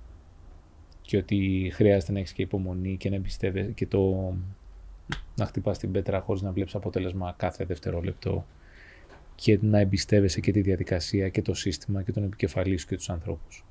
Φυσικά έχεις την ευθύνη να επιλέξεις του σωστούς και να του έχεις κρίνει Και φυσικά δεν θα βγει κάθε φορά. Δηλαδή θα τύχει να έχεις επενδύσεις π.χ. σε μια εταιρεία ή σε μια ομάδα ανθρώπων δύο, τρία, πέντε καλά χρόνια από τη ζωή σου και να μην λειτουργήσεις. It's okay, θα συμβεί και αυτό. Δεν γίνεται κάθε σκαλοπάτι να πηγαίνει προς τα πάνω. Κάποιες φορές θα πάει και προς τα κάτω να συνεχίσεις. Νομίζω όπως το γυμναστήριο. Κόποση. Όπως το γυμναστήριο. Μια μέρα θα ξυπνήσεις κουρασμένος. Επαναφορά. Έτσι ακριβώς. Εντάξει, το μυαλό όμως έχει μια ιδιαιτερότητα. Ότι ακόμα και όταν κοιμόμαστε, δουλεύει. Φυσι... Φυσικά σε έναν κόσμο που πλέον η χειρονακτική εργασία, δηλαδή το τι βάζουμε με βιολογικά σε οτιδήποτε κάνουμε, αρχίζει και λιγοστεύει. Πρόσφατα έβλεπα θρύντη σπίτια, χτίσιμο, καλούπια κανονικά, τσιμέντο κανονικά. Άρα ανοίγει ο, ανοίγει ο χώρος στην δημιουργικότητα. Ανοίγει. Το διάβαζα προχθές για επαγγελματίες αθλητές στο NFL, το Αμερικανικό ποδόσφαιρο, και πόσο μεγάλη, γιατί υπήρχε αυτή η σχολή που κυρίως δημιούργησε ο Kobe Bryant και ο LeBron στο μπάσκετ, ε, του έχω ομάδα γύρω μου να με υποστηρίζει. Ο σεφ μου, ο φυσιοθεραπευτής μου, ο γυμναστής μου, ο, ο ψυχολόγος μου. Ο ψυχολόγος μου. Έχω αυτή την Έχει λοιπόν προσθεθεί και ένα καινούργιο τώρα που λέγεται ο. Ας, ας βάλουμε όποια λέξη θέλουμε, θα το πω. Ο expert του ύπνου μου ή ο coach του ύπνου μου. Γιατί επειδή έχουν συχνά τραυματισμούς όπως περισσότεροι αθλητές, ε, έχουν συνειδητοποιήσει ότι εν τέλει ο νούμερο τρόπος και να τους αποφεύγεις αλλά και να επουλώνονται πιο αποτελεσματικά ενδεχομένως και πιο γρήγορα, είναι μέσω του ύπνου. Δηλαδή να αφήσεις το σώμα σου να κάνει τη δουλειά του. Και έτσι αρχίζουν και επενδύουν πάρα πολύ στο. Δεν είναι πια είμαι αθλητής, θα βγω και την επόμενη μέρα θα πάω κανονικά προπόνηση κτλ. κτλ. Αυτό έχουν καταλάβει ότι είναι πολύ βραχυπρόθεσμο και επενδύουν στον ύπνο. Από το κρεβάτι και το πώς με υποστηρίζει κατά τη διάρκεια του ύπνου μου. Το, το, στρώμα, ναι, το στρώμα και τη θερμοκρασία του σώματός μου ε, καταλαβαίνοντας και από τις κινήσεις μου αν είμαι σε deep sleep ή σε REM sleep ή σε light sleep, σε όλα αυτές τις, ε, τα, τα στάδια. Ε, μέχρι και το πώς προετοιμάζομαι για να κοιμηθώ και το πώς προετοιμάζομαι για να ξυπνήσω. Πώς προετοιμάζεσαι για να ξυπνήσεις; Ε; Είναι ελεγχόμενο να είσαι. Προετοιμάζομαι για να ξυπνήσω, ας πούμε για παράδειγμα πέφτοντας νωρίς για ύπνο. Α, έχω το νερό μου, έχω το, το φως. Δεν έχω φως. Δεν έχω φως. Έχω μακριά το κινητό, ώστε μόλις ξυπνήσω, μην πάει πιάσω το κινητό. Είναι η ώρα που το μυαλό είναι, στη, είναι σε αυτή τη μετάβαση, είναι στο πιο δημιουργικό του κομμάτι και αρπάζοντας το κινητό, αυτομάτως είναι σαν να ρίχνω το IQ μου. Ε, Επίσης, ο πιο σωστός τρόπος να προετοιμαστείς να ξυπνήσεις είναι να ξυπνήσεις το σώμα σου μόνο του. Να σου πει: OK, καλά είμαστε. Ούτε ξυπνητήρι, ούτε να μπει η μαμά σου, ο μπαμπάς σου μέσα, έλα πάμε, ξυπνάμε κτλ. κτλ.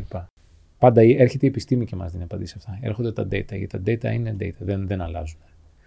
Ε, Από την τελευταία φορά που ήρθες, το ChatGPT υπήρχε ή δεν είχε... Ε, υπήρχε. Υπήρ, πότε, υπήρχε, υπήρχε πότε, μόνο του. Πότε ήρθες; Τα είχαμε ξαναπεί κάποια στιγμή την Άνοιξη του 23. Νοέμβριο του 23 βγήκε ναι. το, το, το 3,5. Εσύ ήρθε. Πριν συγχύστηκα. Πέρασαν έξι μήνες; Ναι. Από τότε που ήρθες, ναι, έξι ναι. μήνες. Άρα υπήρχε το. Υπήρχε. Ε, Πώς το. Πώς το βλέπεις; Είναι έξι μήνες, αν έχουν περάσει όμως η πρόοδος, γιατί σε αυτούς τους έξι μήνες βγάλαν και άλλες εταιρείες δικά τους αντίστοιχα. Έγινε αναβάθμιση; Στο 4. Έγινε αναβάθμιση, ξανά έγινε και πρόσφατα. Ναι, lifting, προετοιμάζεται το 5. Ε, είναι έξι, είναι έξι εκθετικοί μήνες. Χρησιμοποιείς; Το εισπράττω, το χρησιμοποιώ σε προσωπικό επίπεδο. Ε, το εισπράττω ότι έχει ξεκινήσει μια αλλαγή γύρω μας που τη νιώθουμε αλλά δεν τη βλέπουμε. Να ακούς ψιθυριστά. Ναι, έτσι. Ναι, ναι, κάτι, κάτι, κάτι, δεν το βλέπεις. Δεν είναι πολύ έντονο ακόμη. Είναι όμως εδώ ε, σίγουρα θα περάσει τη φάση, όλοι έχουμε ενθουσιασμό, ενθουσιασμό και τώρα ξαφνικά θα κάνει ένα plateau. OK. Okay. Ε, θεωρώ ότι γίνεται ένα συγκλονιστικό disruption κάθε αγοράς, ιδιαίτερως αυτές που δεν περιμέναμε, βλέπε προγραμματιστές, γραφίστες, διαφημιστές, δημιουργικά κατά κάποιον τρόπο, κατά μεγάλο βαθμό, ιδιαίτερως το δεύτερο και το τρίτο, αλλά και το πρώτο, δημιουργικά επαγγέλματα που κάθε φορά τι λέγαμε, Α, ρομπότ, πάντα χειρονακτικά επαγγέλματα, επενδύσει στα δημιουργικά. Ναι. Πατάτες, χώμα, ξύλα. Ό,τι αγαπάς. Ναι. Και έρχεται τώρα ένα κομμάτι τεχνολογικό και ορμάει και στα δημιουργικά επαγγέλματα. Δηλαδή. Το οποίο δημιουργήθηκε από αυτήν την καστάνθρωπο. Βέβαια. Το οποίο γυρνάει στην αρχή, αρχή, αρχή συζήτηση, στο αρχικό κομμάτι της συζήτησής μας, ότι το να προσαρμόζεσαι και το να αλλάζεις είναι ένα χαρακτηριστικό που τότε θα το χρειαστείς θα είναι σχεδόν αργά. Άρα πρέπει συνεχώς να το εξασκείς. Αυτοί λοιπόν οι επαγγελματίες οι άνθρωποι, αν είχαν μια λογική, α, εγώ γνωρίζοντας αυτό θα κάνω 30-40 χρόνια το ίδιο πράγμα, αν τώρα αυτοί δεν προσαρμοστούν, στα επόμενα 2 με 3 με 4 χρόνια θα έχουν πρόβλημα. Άρα προσαρμόζεσαι στην αλλαγή σαν διαδικασία. Έτσι, μπράβο. Μαθαίνεις ότι η, το, να, το, το skill, η δεξιότητα του να αλλάζεις πρέπει να είναι στο πλωστάσιο αυτά που έχεις δει. Όταν λες Είμαι καλός, μιλάω αγγλικά. Σου λέω ένα παράδειγμα. Είμαι καλός στην τεχνολογία. Γιατί αυτό και αυτό. Κανείς δεν βάζει το βιογραφικό του εξασκώ συνεχώς την αλλαγή. Συνήθως το καταλαβαίνουμε. Ε, αλλά πρέπει να αρχίσουμε να το λέμε. Ότι είμαι, προσα... είμαι προσαρμοστικός. Προσόντα, εξασκώ την αλλαγή. Την είμαι προσαρμοστικός. Και δείξε μας πώς είμαι προσαρμοστικό. Κα... Κάποιος μπορεί να πει ε, εξασκώ συνεχώς την αλλαγή, αλλάζω δουλειά κάθε χρόνο. Αυτό δεν μετράει. Είναι το ακριβώς αντίθετο. Ναι, Αντιθέτως, δείχνει ότι δεν μπορείς να προσαρμοστείς. Ε, Αντιμετωπίζεις αντίσταση ή ακόμη δεν το χρησιμοποιήσει στις ομάδες σου; Όχι. Συζητήσεις ίσως, θεωρητικές, φιλοσοφικές; Κάναμε αυτή τη συζήτηση εσωτερικά. Είναι το αιώνιο ερώτημα πώς κάτι τόσο ριζοσπαστικό μπορείς να το εντάξεις στην καθημερινότητα και στη ρουτίνα μιας οποιασδήποτε εταιρείας. Να πω και γιατί, γιατί δικιά. Εμείς δεν το έχουμε εντάξει. Ε, να ανοίξω μια παρένθεση να πω ότι μιλώντας πριν περίπου ήταν αρχές Σεπτέμβρη. Με, είχα βρεθεί σε ένα συνέδριο με έναν διαφημιστή. Έχουν τεράστιους λογαριασμούς πολυεθνικών. Ε, η έδρα του στο Άμστερνταμ, μία από τις top 3 αυτής της στιγμή στον κόσμο και ήταν κατά σύμπτωση ο, ο επικεφαλής. Και μου έλεγε ότι θεωρούν ότι στα επόμενα πέντε χρόνια θα μειωθεί το advertising spending κατά 70%. Να διευκρινίσω ότι εννοώ ότι η χ πολυεθνική που τους έδινε 30 εκατομμύρια για να τις κάνουν το χ copyright, τα ψ δημιουργικά βίντεο, σποτάκια κτλ. θα ερχόταν με budget 5 εκατομμύρια. Γιατί, γιατί το υπόλοιπο θα τους το έκανε η τεχνολογία, το ChatGPT. Τύπου. Ε, θα το έκανε δηλαδή, θα γινόταν μέσω machine learning. Δεν χρειάζονται πια τα πέντε μοντέλα να ποζάρουν πάνω κάτω από τον πύργο του Eiffel. Το κάνει αυτό μόνο του. Με πέντε μοντέλα που δεν υπάρχουν. Σου πω δύο παραδείγματα, αν επιτρέπετε. Βέβαια. Πρώτο παράδειγμα, βλέπαμε προηγουμένως μία AI influencer. Ναι. Η οποία δηλώνει ότι είναι AI. Η οποία δηλώνει ότι είναι AI. Ναι, ναι το οποίο δηλώνει ότι είναι ε, τεχνητή νοημοσύνη.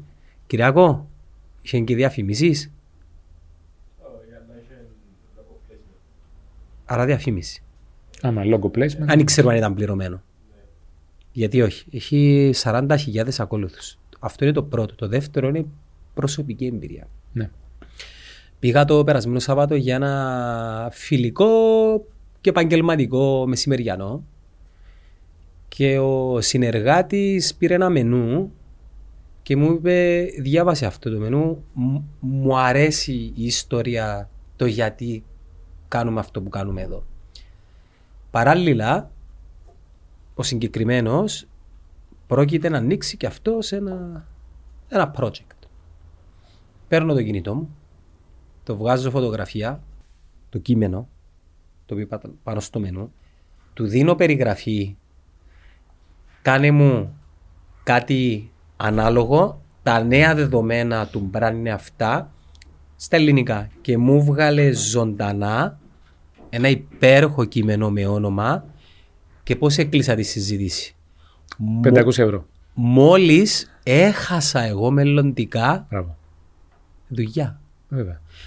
Όμως το έκανα, το αγκάλιασα, το κάνω embrace αυτό το πράγμα. Με ενθουσιάζει επειδή με βάζει στη διαδικασία Να, να σκεφτώ, οκ, αυτή είναι η πραγματικότητα, τι μπορώ άλλο να προσφέρω και η απάντηση είναι πολύ απλή για μένα. Τους το είπα ζωντανά. Αυτό που έδειξα τώρα είναι ένα, ένα νέο skill, είναι μια νέα ικανότητα που δεν θα την έχουν πολλοί, πολλοί άνθρωποι λόγω της φύσης των ανθρώπων. Ωραία. Άρα πιθανόν να γίνει η μετατροπή της ικανότητας να σου δείξω πώς να χρησιμοποιεί αυτό που μου, που μου έχει ε, ε, φάει το ψωμί. Wow. Θα γίνει σίγουρα, γίνεται ήδη. Είναι μόνο όμως το πρώτο από πάρα, πάρα πολλά βήματα, τα οποία δεν τα ξέρουμε τα επόμενα. Όχι, σίγουρα. Είναι... Ιστορικά όμως μπορούμε να προβλέψουμε λίγο πώς πάει το μοτίβο. Έχει, νομίζω έχει να κάνει με την κουλτούρα. Ε, υπάρχουν δηλαδή πολλά παραδείγματα εταιριών τα οποία είχαν την τεχνολογία αλλά δεν είχαν την κουλτούρα. Ένα ας πούμε, παράδειγμα που δεν γνωρίζει ή μάλλον δεν ταιριάζει όταν λέμε τεχνολογία και καινοτομία είναι ότι η ψηφιακή φωτογραφία εφευρέθηκε από την Kodak. Το οποίο είναι, δηλαδή κάποιος λέει κάτσε περίμενε αφού η Kodak έχασε εξαιτίας της ψηφιακής φωτογραφίας. Ναι, είχε εφευρεθεί από την Kodak. Απλά δεν υπήρχε κατάλληλη κουλτούρα, άνθρωποι, δομές, ώστε να μεγαλώσει. Το πήρε ανταγωνιστής που ήταν πιο διψασμένος, είχε πολύ, πολύ διαφορετική νοοτροπία και εν τέλει εφήβραν την καταστροφή τους. την, ναι, ή την εξέλιξη σε κάθε επόμενα προϊόντα. Εγώ, είναι, είναι, είναι, και, είναι και θέμα εγωισμού αυτό. Είναι και θέμα είναι, θέμα, είναι θέμα κουλτούρας. Ε, να σου πω και λίγο και για τα δικά μας. Π.χ. η, η, φίλη μου ουσιαστικά κάνει disrupt τον εαυτό της. Έρχεται και λέει το προϊόν που έχω, που έχω τόσα δεκάδες χρόνια δεν λειτουργεί, είναι πάρα πολύ βλαβερό, πρέπει να βρω κάτι άλλο. Και αντί να περιμένω να με κάνουν disrupt άλλοι, όπως γίνεται κάποιο μικρό startup κάποιο άλλο, θα κάνω εγώ disrupt. Το οποίο είναι ένα, μια τεράστια, ένας τεράστιος μετασχηματισμός κουλτούρας εσωτερικά να πηγαίνεις και να λες: Εμείς που κάνουμε αυτό, τώρα πρέπει να αρχίσουμε να κάνουμε αυτό. Συνεχώς. Συνεχώς. Και δεν θα το κάνουμε μια φορά ή για τρεις μήνες. Αυτό, αυτό είναι το, το πλέον το τώρα. Είναι η νέα πραγματικότητα. Ε, Όπως καταλαβαίνεις, δεν είναι όλοι εύκολο και έτοιμοι να το κάνουν αυτό. Άρα πρέπει να δώσεις υπομονή, να δώσεις χρόνο, να τους πιάσεις από το χέρι, να κάνεις μια συγκεκριμένη εκπαίδευση. Κάποιοι δεν θα πετύχουν. Και φυσικά πρέπει να φέρεις κόσμο και απ' έξω. Δεν υπάρχει δηλαδή, α, αυτοί οι 10 που με έφεραν εδώ θα είναι οι 10 που θα με πάνε εκεί. Ενδεχομένως να θέλω και άλλο κόσμο ή ενδεχομένως να κοιτάξω να δω πώς μπορώ να εκπαιδεύσω κάτι. Άρα βάζεις το, τον εαυτό σου, όταν λέμε αυτό, μιλούμε και ατομικά αλλά και σαν ομάδες, στη διαδικασία να σκέφτεσαι συνεχώς την αλλαγή. Συνεχώς. Να είναι. Να κοιτάς πίσω και να λες αλλαξά, εξελιχθικά. Και ιδανικά να είναι και η θετική αλλαγή, η βελτίωση. Γιατί υπάρχουν, φυσικά υπάρχει και αρνητική αλλαγή. Παρόμοιο παράδειγμα με την Kodak, το οποίο δεν έχει να κάνει με τεχνολογία. Μάλλον όχι, έχει να κάνει και με τεχνολογία ή με το blockbuster. Στην Κύπρο δεν τα δεν ξέρουμε δεν έφτασε, το blockbuster. Ναι, ναι. Ξέρουμε τα. Πώς τα, πώς τα λέτε στην Ελλάδα, εμείς τα λέγαμε video clubs. Video club τα λέμε όλοι. Video club για τους ε, millennial, είναι το σεξ με τα παιδικά, ναι, ναι, ναι. κασέτσες, ναι, επιστροφή σε τρεις μέρες. Ο αλγόριθμος λεγόταν βιντεοκλαμπά. Είναι μέσα να κοιτάξω, έχω κόμπι. Για... Θυμάσαι ρε φίλε; Ναι, ναι, ναι. Και το κόμπι δεν ήταν στο κουτάκι του, ήταν όχι, όχι, στο χαρτάκι. Τι, ο αλγόριθμος ήταν ο άνθρωπος που είχε το βίντεο κλαμπ. Τι, τι ωραίο συνέστημα η κασέτσα του και, και άκου, δηλαδή, άκουγες τη διαδικασία. Μα, μαγικές στιγμές, νοσταλγικές στιγμές. Και ήδη. Όχι εσύ, μαγικές και νοσταλγικές. Πολύ καλύτερα τώρα. Ε, θα συνδυάσουμε κάτι το... που έχεις ξεχάσει. Θα συνδυάζουμε με μπαμπά μου. Ότι όταν. Εντάξει. Ε, ζει, δεν πέθανε για να το κάνουμε δεν έχει, δραματικό, δεν αλλά. Δεν έχει σημασία. Ε, Ξεχνάς ότι όταν επέστρεφε στη βιντεοκασέτα πρέπει να την έχεις γυρίσει στην αρχή. Ναι, ναι. Αλλιώς σε χρέωνε. Και στο απαιτούσαν. Ναι, Παρακαλώ. σε χρέωνε. Ναι, απίστευτο. Ποιος έξω πήγαινες; Είχε και ελληνικά. Εγώ πήγαινα ε, στα ξένα. Είναι ωραίο αυτό που λες. Υπάρχουν ε, τα καταστήματα retail ε, σχεδιάζονται με το ότι υπάρχουν διαφορετικές σχολές. Υπάρχει δηλαδή αυτός που ξέρει ακριβώς τι θέλει και ξέρει που θα το βρει. Οπότε μπαίνει κατευθείαν, δεν θέλει να τον ενοχλήσει, να πάει, θα το πάρει. Όχι, δεν λέω για βιντεοκλαμπ, σκέψου κατάστημα ρούχου, κατάστημα σούπερ μάρκετ. Ακόμα και περίπτωση. Τα πάντα. Υπάρχει αυτός που αντί να επενδύσει 30-40 δευτερόλεπτα, θέλει κατευθείαν άνθρωπο να ρωτήσει, σαν να έχει, ας πούμε, με το που μπαίνει ένα τύπου Google. Ε, και υπάρχει αυτός που θέλει να, Σκαλεύει. πάρει, και θέλει να πάρει το χρόνο του. Να. Αυτό. Ε, εγώ ήμουνα ο, ο νούμερο 2. Πήγαν κατευθείαν στον άνθρωπο και έλεγα: Λοιπόν, αυτό, αυτό, αυτό, τι. και τελειώναμε. Ερώτηση. Η προσαρμοστικότητα στην αλλαγή είναι και επαναστατικότητα; Ναι. Είναι. Γιατί η αλλαγή, γιατί ο επαναστάτης ποιος είναι, αυτός που δεν του αρέσει το δεδομένο, Το status quo. το status quo, με άλλη λέξη θα μπορούσε να υποθεί και ρουτίνα. Ρουτίνα, ναι.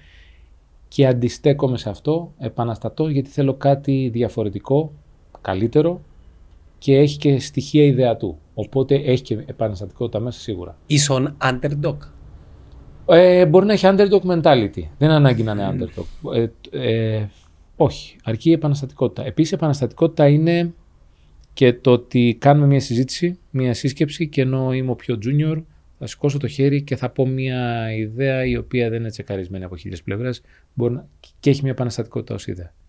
Ή μπορεί να είναι μια ντε- μεγάλη χαζομάρα. Αλλά μόνο η πράξη δείχνει κουλτούρα επαναστατικότητας. Ότι, OK, σήκωσα το χέρι να πω την άποψή μου, ότι να πω πω, πω, οι άλλοι πέντε είναι καλύτεροι από μένα, αποκλείεται εγώ να πω κάτι καλό, οπότε δεν θα μιλήσω ποτέ. Προτιμάς να σηκώνουν χέρι ή σ' αρέσει να... Να σηκώσουν χέρι για να μιλήσουν, όχι να σηκώσουν Ναι. χέρι. Είναι και θέμα timing. Εντάξει. Στις, στις στιγμές, ναι, είμαι, είμαι πάντα υπέρ αυτού που θα σηκώσει χέρι να πει και που δεν θα το φοβηθεί.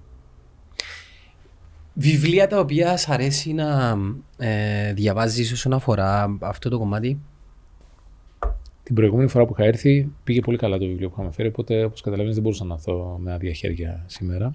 Ε, οπότε έχω φέρει το Rebel Ideas. Κάνεις giveaway; Πήγες στο πνεύμα; Θα κάνουμε Άρα θα κάνουμε μια ανάρτηση στα group, στο Instagram, αλλά μπορείτε και κάτω από το επεισόδιο στο YouTube και στο Facebook. Ακόμα και στο Spotify υπάρχει το, το Q&A και στο LinkedIn. Και που έγινε στο, ωραία συζήτηση και την άλλη φορά. και στο LinkedIn να μας γράψετε κάτω στα σχόλια το δικό σας το παράδειγμα για μια εταιρεία η οποία δεν προσαρμόστηκε ή και σε μήνυμα αν δεν θέλετε να είναι δημόσια στα προφίλ του καναλιού. Και γιατί. Έχει σημασία. Αλλιώς θα έχουμε απλά 50 ονόματα εταιριών. Ναι. Και γιατί είναι, θέλει λίγη δουλειά. Θέλει λίγη δουλειά γιατί. Ναι. Τώρα να πω λίγο κάποια πράγματα για αυτό το βιβλίο. Ε, δίνει μία φρέσκια προοπτική, μία, μία φρέσκια ματιά στο, στο πώς να φτιάχνεις ομάδες και πώς να φτιάχνεις αποδοτικές ομάδες. Ε, και έχει διάφορα παραδείγματα που τα έχουμε βγάλει και στη συζήτησή μας, π.χ. για την ανομοιογένεια η οποία είναι θετική. Και ανομοιογένεια ε, σκέψτε το στο πιο υψηλό επίπεδο που γίνεται. Άρα δεν έχει να κάνει άντρας γυναίκας και οι προτιμήσεις σεξουαλικές. Έχει να κάνει ότι εσύ έχεις σπουδάσει φυσική και εγώ έχω σπουδάσει φιλοσοφία και ο άλλος είναι μάγειρας και ο τέταρτος είναι πιλότος. Δεν λέω ότι και καλά πρέπει να είναι αυτά τα τέσσερα συγκεκριμένα. Απλά από το να φτιάξεις μια ομάδα με τέσσερις που έχουν σπουδάσει φυσική, πολλές φορές έχουν προκύψει και ανακαλύψεις και ιδέες και εφευρέσεις από άλλον τομέα, απλά γιατί ήρθε και είδε, έδωσε μια διαφορετική ματιά που δεν είχαν οι υπόλοιποι τέσσερις όσο καλή και να ήταν. Βγάζει νόημα να το πω άλλη μία. Όχι, απολύτως. Ε, Το έχεις δει στην πράξη; Δυστυχώς θα επικαλεστώ, δυστυχώς, θα επικαλεστώ πάλι παράδειγμα του αθλητισμού, επειδή είναι πολύ πιο εύκολο ο κόσμος να το αντιληφθεί Μμμ. και αυτό ισχύει και για τις κοπέλες. Μμμ. Εθνικές οι οποίες αποτελούνται από θρησκευτικά, δημογραφικά, διαφορετικά, ακόμα και φιλετικά διαφορετικής προέλευσης ε, παιχτών ή παιχτριών. Παράλληλα, αθλητές οι οποίοι προέρχονται από διάφορα επίπεδα. Επειδή στο αθλητισμό έχουν να κάνουν επίπεδα. Βέβαια. Και την ικανότητα, ο ηγέτης, να πάρει αυτό το κράμα και να δώσει στον αθλητισμό στιγμές αναφοράς. Εθνική Ελλάδος. Σπέρς, αν και εσύ λες ότι είχαν υλικό. Εγώ λέω ότι ας πούμε ο Τζινόπιλη δεν είναι και η σούπερ παιχτάρα. Όχι. Είχαμε όμως τον Αργεντίνο που έφερε κάτι άλλο. Ναι. Ε, Εθνική Γαλλίας. Παγκόσμιο. Όλα αυτά για μένα είναι πολύ πιο εύκολο να, να επικαλεστώ για να δείξω Και είναι και πολύ πιο εύκολο για, τον, για, για αυτούς που μας ακούνε και που μας βλέπουν να, να το καταλάβουν. Αντί να αρχίσουμε να λέμε για Netflix, Google, επειδή ξέρεις, είναι, αν δεν ασχολείσαι με τον τεχνολογικό κόσμο, δεν ξέρεις ακριβώς πώς Μμμ. δουλεύουν αυτές οι εταιρείες. Όμως, μιας και ανέφεραν Google, εκεί υπάρχουν και chefs, οδηγοί, courier. δε- Η Google δεν είναι μόνο developers και marketing, υπάρχουν και αυτοί, αλλά όλοι αυτοί ε, είναι Googlers, έχουν τον, τον, Google, Mentality. τον Google mentality. Ναι, ε, ξέρεις τι, ε, ε, όποιος το πάρει και το διαβάσει, μπορεί να διαβάσει, φυσικά το συστήνω και για όποιον δεν το κερδίσει εννοείται. Ε, το θέμα είναι γιατί δεν κάνουμε τέτοιες ομάδες. Αυτή είναι η πραγματική ερώτηση. Τι μας αποτρέπει, Κόστος. όχι, δεν είναι το κόστος, Εγώ πώς θα το κάνω, ρε Σταύρο; είναι η- ο φόβος αποτυχίας. Και να σου πω το εξής. Είσαι ο επικεφαλής μου και μου λες θέλω να μου φτιάξεις μια ομάδα για content. Και παίρνω εγώ ένα δημοσιογράφο, έναν designer, ένα που είναι ειδικό στα social media Και έναν κοινωνιολόγο. και έναν φιλόσοφο. Ναι, φίλος. Οκ. Η ομάδα αυτή αποτυγχάνει.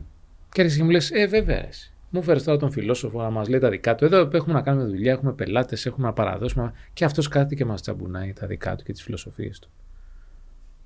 Ενώ αν είχα πάρει άλλον έναν content creator, έναν influencer, θα απέδιδε την αποτυχία αλλού. Πολύ πιο εύκολα. Θα έλεγε, κοίτα να δεις, βάλαμε τα σωστά υλικά, παρόλα αυτά απέτυχε. Κάτι, κάτι δεν πήγε καλά.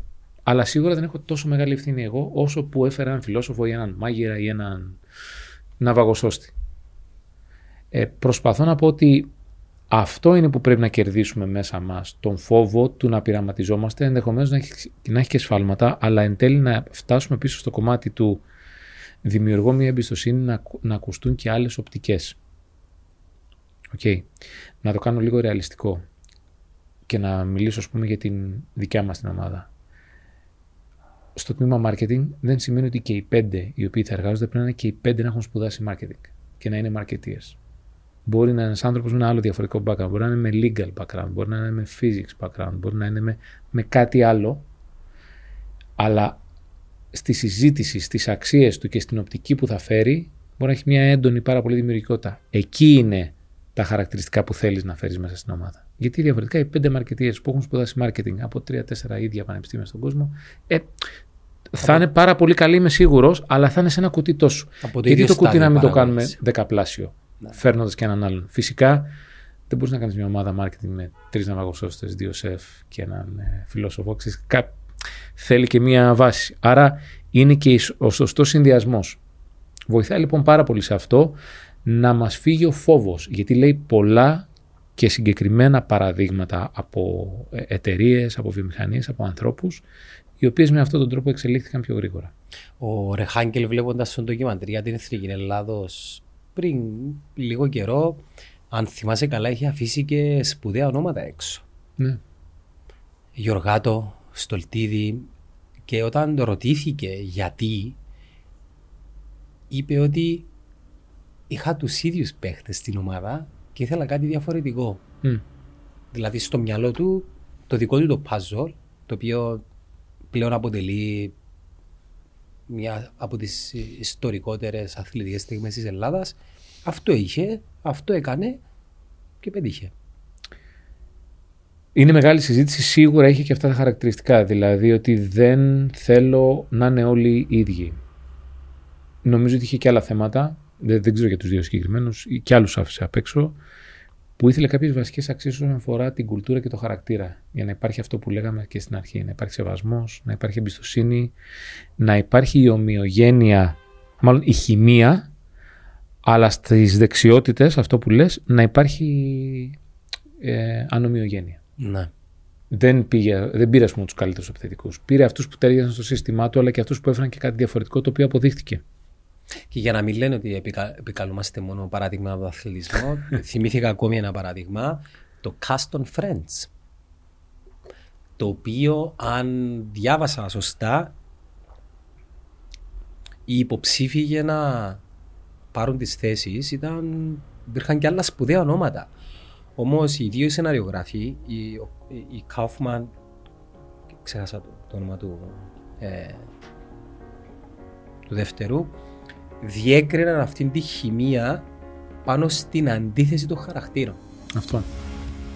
Είναι ωραίο παράδειγμα αυτό που λες, ε, που με έκανε να συνειδητοποιήσω ότι το, ο ρόλος του casting director είναι σαν τον αντίστοιχο του επικεφαλής ανθρωπίνου δυναμικού της εταιρείας, πόσο κρίσιμος είναι για να φέρει τη διαφορετικότητα και να προσπαθήσει να κάνει αυτή τη χημεία αντί να πηγαίνει κάθε φορά στις ασφαλείς επιλογές. Ναι. Γι' αυτό άλλωστε βλέπουμε πολλά σχήματα επιχειρηματικά.